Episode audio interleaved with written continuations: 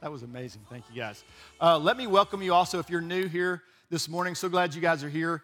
Uh, we have a special guest, Galen's son, Jesse. I told him he was going to have to sing a special, but, but I'm just going to point him out and just tell him, hey, we're so glad you're here. We hear all about you. Galen says all the time that you are her favorite son. No, I'm just kidding. She didn't say that. no, we're glad everybody's here, but thanks, Jesse. Jesse's in from California for the wedding to hang out with his mom, so we're glad he's here. Thank you. Uh, but I'm excited. We are uh, we're about to finish a series we've been uh, we've been going into for about a month now. David Woodham preached two of those messages in a row. Well done, Dave. That was excellent. He did a great job on that. And so what we're going after again is that God is first in our lives. And so we, I talked when I first came up here about a month or so ago when I introduced the series. Series, I talked about how uh, there's, there's this science of self-sufficiency that the, you know, the world is trying to push. Is you need to be self-sufficient.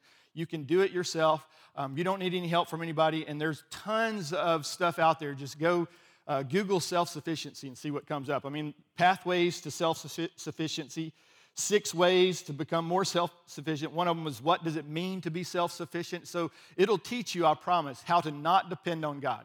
That's what it's going after.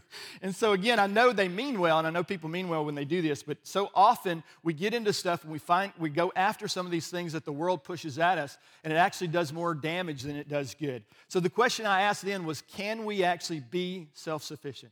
Can we operate? Can we live our life outside of the one who actually created us, created us and made us. And I shared uh, Psalms. There's so many different Psalms that says this, but Psalm 100 talks about that we are the sheep of his pasture. It is he who created us, he who made us, not we ourselves.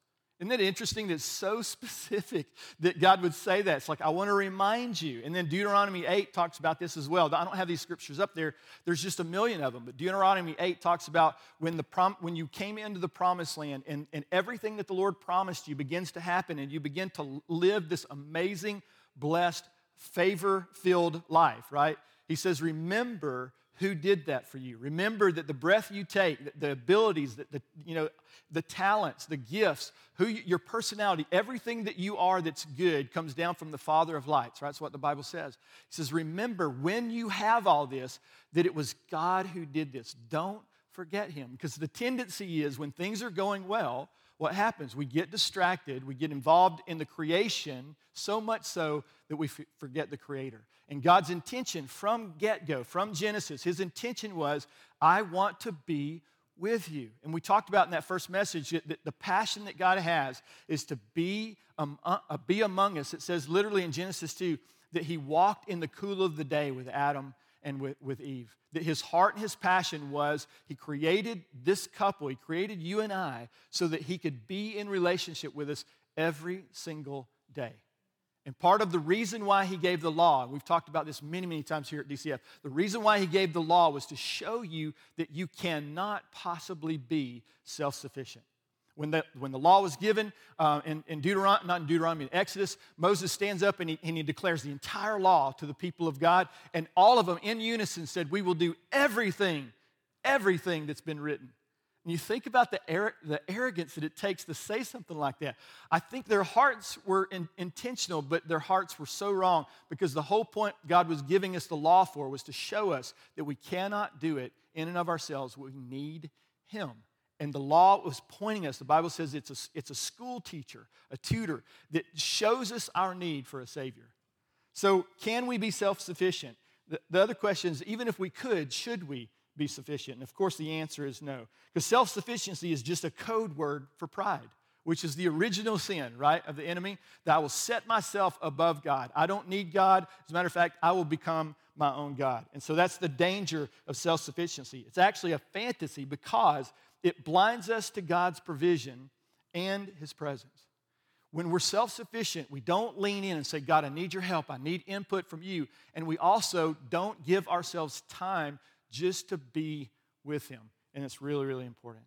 So we talked, uh, again, started the series talking about that. We looked at John chapter 15, and I'm just going to uh, quote a couple of scriptures from there. John uh, chapter 15, verses 5, and then s- skip down to 7 and 8. Jesus is speaking. He says, I'm the vine, you are the branches. If you remain in me and I in you, you will bear much fruit. If is a really, really big word. You have to be connected. He is the vine, we are the branches. When we flip that around and we say, I'm going to be the vine, right? And He can be the branch, we get ourselves into massive, massive trouble. He says, if you are connected, if you are connected on a regular basis, you will bear fruit. But when it's cut down, when it's cut off, at some point, the source that you receive every good thing from begins to fall away from your life and you begin to die. The Bible says about sin, it says sin brings death, right? And even as a believer, sin won't, again, we've talked about this many, many times about whether God has truly saved you to the uttermost. And we know it's past tense and He's done that. But even as a believer, if you sin, if you, if you stray from the mark, the intention that God had for your life, if you walk away from that, what happens is death begins to happen in relationship, begins to happen to your fruitfulness. It just begins to come into every aspect of your life. It doesn't take away eternally, but it will de- destroy almost everything in your life. Fruitfulness can only come from the constant connection to Christ. And so, the big idea of this series is that apart from me, Jesus said, you can do nothing. Nothing of significance. This is what it says another way in Matthew 16.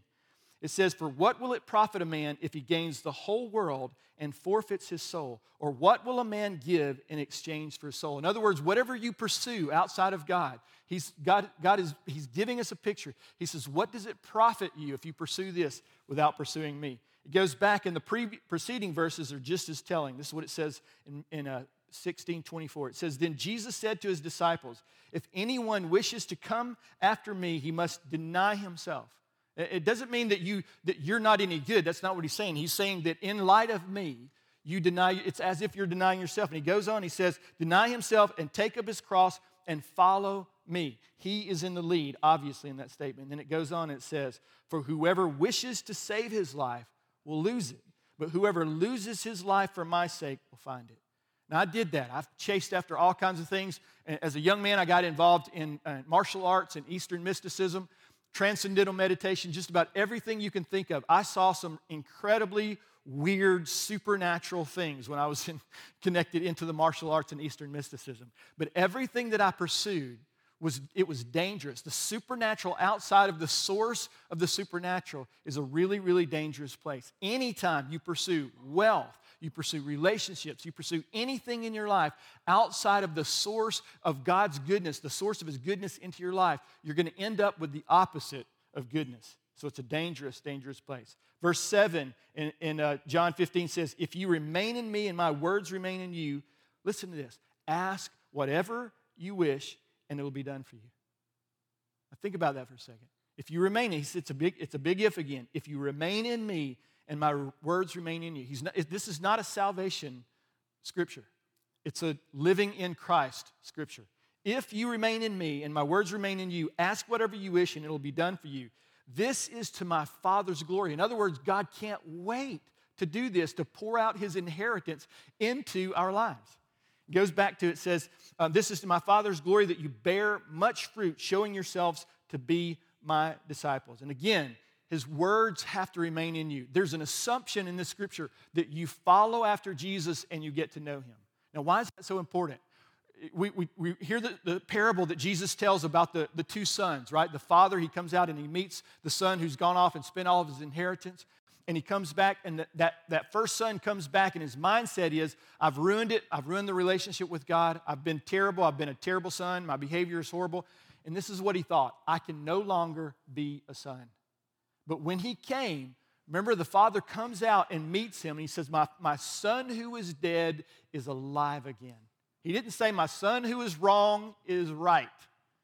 That's not what he said.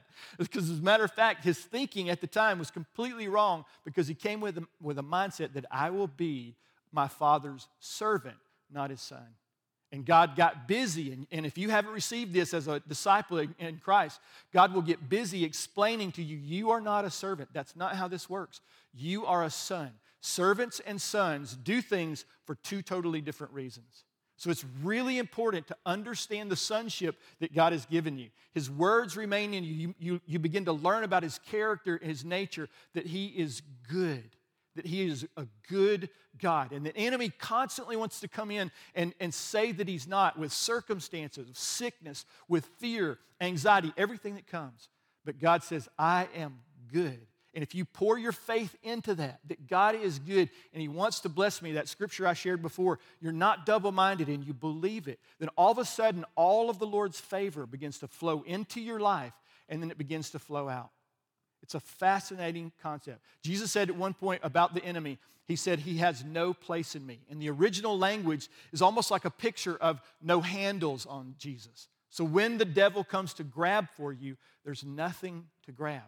He can't grab fear, right? Can't grab anxiety. He can't use circumstances. There's literally, his hands slip off of you because there's nothing he can do because your, your faith is firmly rooted in the character and the nature of a good God.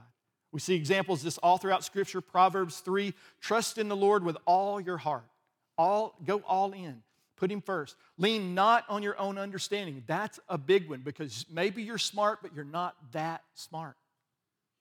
Ask your wife, she will tell you, right? He shall direct your paths. All your ways acknowledge him, and he shall direct your paths. It, you have to submit and come in line with him. Do not be wise in your own eyes, for the Lord, fear the Lord and depart from evil. It will be health to your flesh, flesh and strength to your bones. In other words, if you align with God, as you align with God, your expectation is that favor comes. Now, your heart is full of joy and thankfulness, so you, you never get arrogant about it. You never go, God, I deserve. That's not what you do because you know you don't deserve it. That's what grace does, it teaches us, right? And so when we come to Him, we say, Lord, I trust you and I believe in you. We create an open avenue of every inheritance that God meant for your life to be poured out into you and then through you. And that's what it's about. I read James 1, um, uh, uh, verse 5 before, so I'm not going to get into that. But again, the faith, it has to, you can't be double minded. You have to lean in with everything that you have. Put away your understanding and, and make a choice to believe that God is good, not without evidence. Read, follow, right? Follow Jesus. Understand what God said. Look back on what He's done. Look at the circumstances and, and then look at what God's brought you through already. And it's an indication of what He's going to do. So let me talk about the promise of putting God first because this is where I want to end this message in this series is talking about what God wants to do as you put him first in your life. Matthew 6, 31 through 33. He says, Don't worry. Therefore, do not worry, saying, What shall we eat, or what shall we drink, or what shall we wear? For after all these things the Gentiles seek. In other words, people who don't know God chase after the necessities of life. I need to be clothed. I need shelter. I need something. I need food. It says, For after all these things the Gentiles seek, for your heavenly Father knows that you need all of these things. Do you believe that? Do you believe that your heavenly Father knows your needs? Now, think about this. The Bible says, before we loved him, he loved us. That's what brought us into love with him, right? Because he loved us first. And while you were still sinners, while you were right in the midst of every bit of your brokenness, not even thinking about God. That's when Jesus laid his life down. As a matter of fact, before, before you felt that, he laid his life down for you. He came to bat for you before you even knew he existed. It goes on, it says, But here's what you have to do seek first the kingdom of God and his righteousness. We've heard that scripture a million times, and I promise most of us don't have a clue what it means. His kingdom. Seek, if you're gonna see God pour these things out into your life, it's not automatic, it's free. it costs somebody else something, but it's free to you. But it's not automatic. It's not like, oh, I just acknowledge God once and then I get all of his goodies. That's what the son did in the story when he went away and lost everything and had to come back to God. So we have to be careful of that. But it says, seek first the kingdom of God. What is that? It's the king's domain. In other words, I want to be about my father's business in the same way that Jesus said that to his parents when they, when they went away and they came back and found him. And he said, Did you not know? Like, in other words, how would you not know that this is where you'll find me, right? That your life is predictable. Why? Because you are where God is. You are where God, and that's going to be, I'm not saying stay out of the bars. You know why? Because you know where God is? God is with people. We had, we had a guy who was on staff at this church who led a Bible study in a bar with all his, his unsaved friends. For, for years, he did that. And, and, and people, if people found out about it, they're like, I don't know if that's the right thing. The Bible says, come out from among them and be separate. And he would always say to them, Yeah, but once you do that, you go back in them, right? So the whole picture is God wants to do something, but it has to be in line with his kingdom and his domain. And then he says this his righteousness. You have to seek his kingdom and his righteousness, not your own.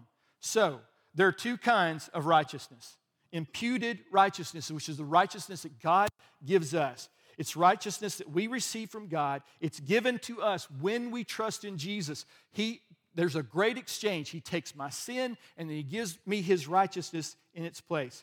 Imputed righteousness is not earned, it's given, and it must be received. Can I tell you this? You cannot receive imputed righteousness when you're prideful. You can't do it.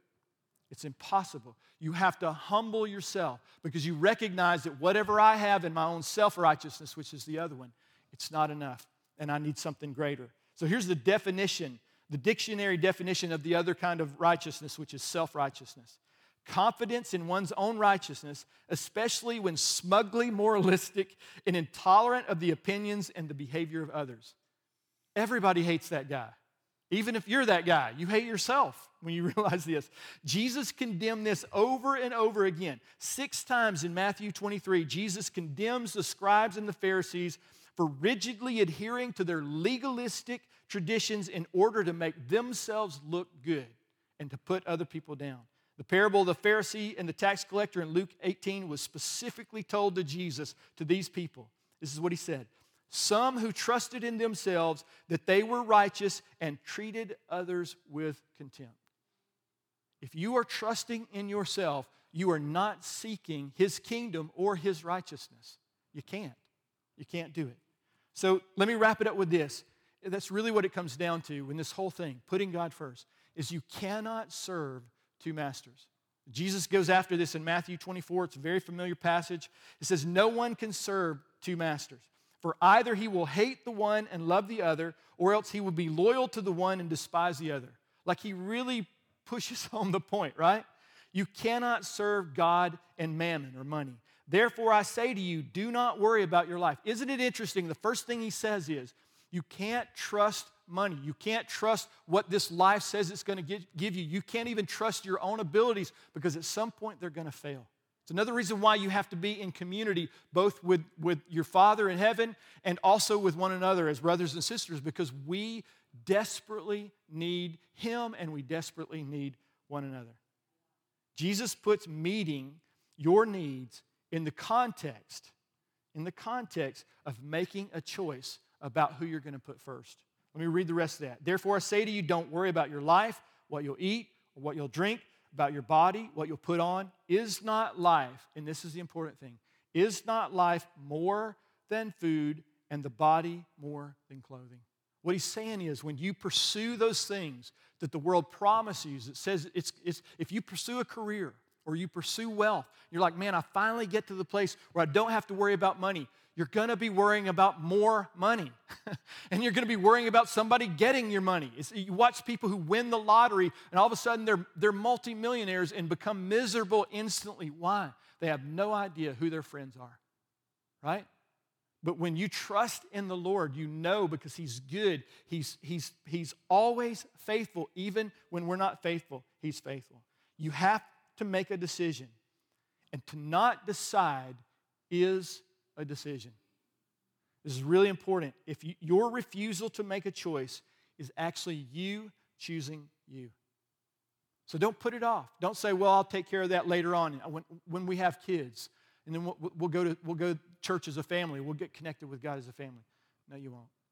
The cares of life, the Bible says, will grab hold of you. The circumstances of life will grab hold of you until that becomes the pattern that you find yourself uh, in and you can't, you can't get out of it. One commentary put it like this When both masters call upon the man at the same time, wealth, money, or put whatever is out there that chooses, uh, that chases after you, and God, that that man has to make a choice. He favors, serves, helps, and loves one, and while he's doing so, he is disfavoring, rejecting, and showing disrespect and hate for the other.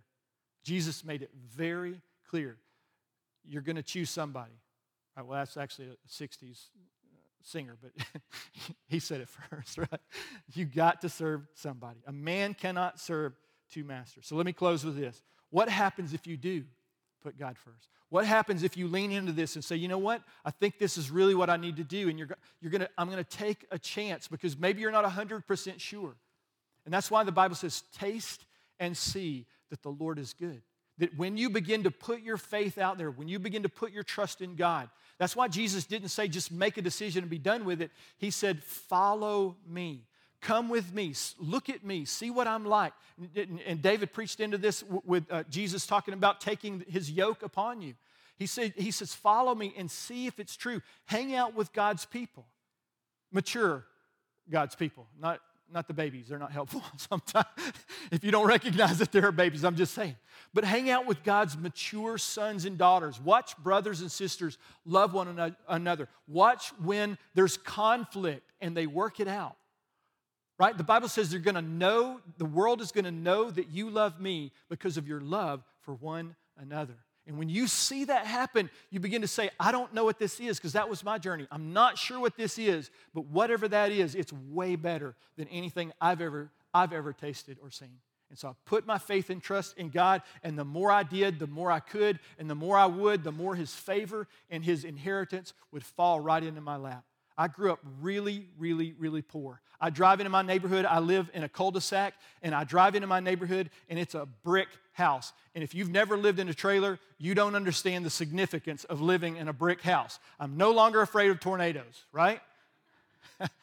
but the significance of knowing where I came from and that there was no possibility outside of God to bring me into not just having nice things, but having nice things without the nice things having me because that's a really, really big deal if you grew up poor. So often you come into things and you become so greedy. Poor people can be some of the most greedy people you've ever met in your life, right?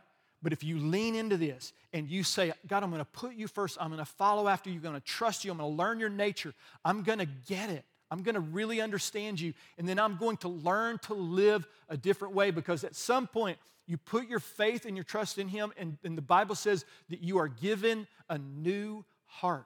No longer a stony heart, no longer with a crust on the outside that God or people can get through, but now your heart is alive. It's, it's vulnerable in so many ways, which is why you trust God before you trust anybody else, right? And you grow and you hang around with mature people and you help immature people grow up and stop doing immature, dumb things and giving Jesus a bad name. Amen? We've all done that. So, what happens to the man who put, puts God's for, God first? First thing is this all of the necessities of life come to you. Matthew 6 33, we read it. If you seek first his kingdom and his righteousness, all these things will be given to you as well. Everything you have need of, he will give it to you. Do you need a car? Do you need a house? When we bought our house, one of the first things we said was, we want a house where we can gather people, God's people, and people who don't know the Lord into our home. And, and we looked and we looked and we got such an amazing deal when we went in and looked at the house and we said, This is the place we can see people of, of God. We were, we were talking about this before, inviting people as, as we do this holiday mingle thing that's coming up. And we've got a, we've got a swing in the back in the backyard. It's in the cul-de-sac, so the backyard's huge. And there's literally a tree house in the backyard. And we don't even have kids. We bought it from a retired family who built a tree house for their grandkids. And so now when people come over, we have this amazing back porch where we sit and have coffee, but only in the wintertime because it's too hot in the summer. But everybody's kids can play and we can see them, but they're far enough away where they're not bothering you all the time and you can actually have a conversation with an adult. right?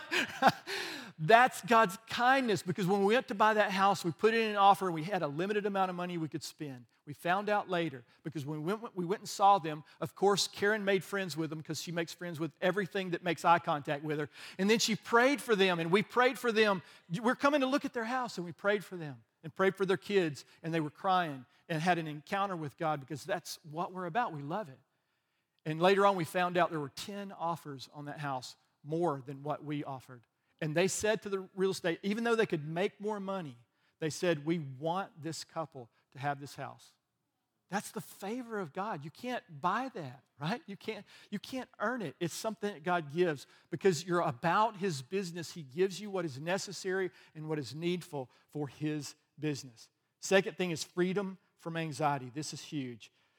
Philippians 4 6. Do not be anxious about anything, but in every situation, by prayer and petition with thanksgiving. Present your requests to God. And listen to this it says, And the peace of God, which transcends all understanding, will guard your hearts and your minds in Christ Jesus. You have a problem with worrying? you don't know Jesus. Not as well as you should. Because when you get to know him, what you find is when circumstances rear their ugly heads, it's just another giant that's going to fall before you, right?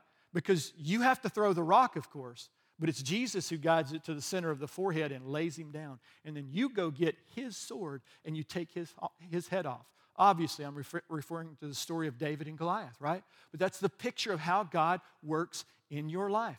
Anxiety is a giant, fear is a giant. It will it will come after you. It will taunt you. It will, it will put you into a cave faster than anything else. And understanding who Jesus is as you place this in and you watch him over your lifetime come through for you every single time, the anxiety and the fear falls away. And it, it pops up just like the giant, and you have to make a decision about who you're going to put first the circumstances, your own fear, any of those things, are you going to put God first? And when you do, fear falls every single time. Number three, joy and contentment comes to you. John 15, 11. I've told you this, so listen. So my joy may be in you, and that your joy may be, may be complete. You want real, lasting joy and contentment. The only way that comes is connecting to the one who made you, who can pour that out in you in spades. And then lastly, abundant and eternal life. John 10 10 says, The thief comes only to steal, to kill, and to destroy. But I, Jesus says, I have come that they may have life, and not just life, but life more abundantly. When I first got saved and I was immature, I read this scripture and I thought that meant I get a lot of things because my lifestyle had shown me that things make me happy, only they don't. Every time I would get a thing, I would want another thing. And you know what? And I find it funny that, you know, Apple, um, I, I, can't show you, but the back my iPad, the, the Apple logo has a bite out of it. I don't think that's a coincidence at all, right? because this happens to me with iPhones. They come out with a new iPhone, and I'm like, you know, my life would be so much better if I had that new iPhone because I watched that video and, and you know John I, was his name Jony Ive he, he's not there anymore but anyway he would with this beautiful English accent would tell me how much more better my life was going to be if I had that new iPhone and I get that new iPhone, and my life's better for about 15 seconds until, uh, until I look back and go, How much did I pay for that new iPhone? Oh my God, right? But what happens with God is He fills me up. There's an abundant and eternal life that it begins to build, and I feel myself, and, and you have to hear this. When you feel yourself giving your life away for something that matters, it makes all the difference in the world. We do that on a regular basis. It makes all the difference in the world. When you pour your life out in service to others because God has done that on your behalf, there's something inside of you that becomes full. There's a joy, there's an abundant and eternal life that comes. And I just want to challenge you with this before I pray for us. You have to understand this. It's so easy to ascribe to the Lord what the devil's job description is. So listen to this again. He says, The thief, this is why Jesus is saying this. Here's what the thief comes to do only, this is only what he does. He wants to steal from you your joy, he wants to steal faith from you. He wants to steal your inheritance. He wants to steal relationships. He wants to steal joy and contentment. He says he wants to kill, to kill and destroy. And so often, when circumstances arise that look just like that stealing and killing and destroying the first thing we do is we attribute and ascribe that to God rather than to the enemy. And I want to tell you, you have to make a conscious decision. Again, it's not accidental. You have to make a conscious decision. I will ascribe to the Lord what he is worthy of praise and honor. I want to, I want to say of him who he is, his character and his nature. He is good, he is faithful, even when I am faithless. He loves me even when I'm unlovable. Even in my worst moments, he never withdraws from me. He said, I'll never leave you. I won't, I won't leave you as an orphan. I will come to you regardless, regardless of your behavior. That kind of love is unconditional, and you can't have that without the one who gives that kind of love. Abundant and eternal life. So I want to challenge you to put God first in your understanding. Get to know him. Put him first in your pursuits. Chase him down. And it may take time. You maybe have to start coming to church on a regular basis, hanging out with godly people on a regular basis, reading this amazing best selling book that he put out, right? on a regular basis. And lastly, make him, make him first in your affections. I love my wife, and I loved 65 years. You guys are going to celebrate in, in just a little while. I, I thought I was going to impress everybody this morning when I got up and said in, in a couple of weeks it's going to be 35 for us. Pfft, 35 years. This is nothing, is it? You guys know, right?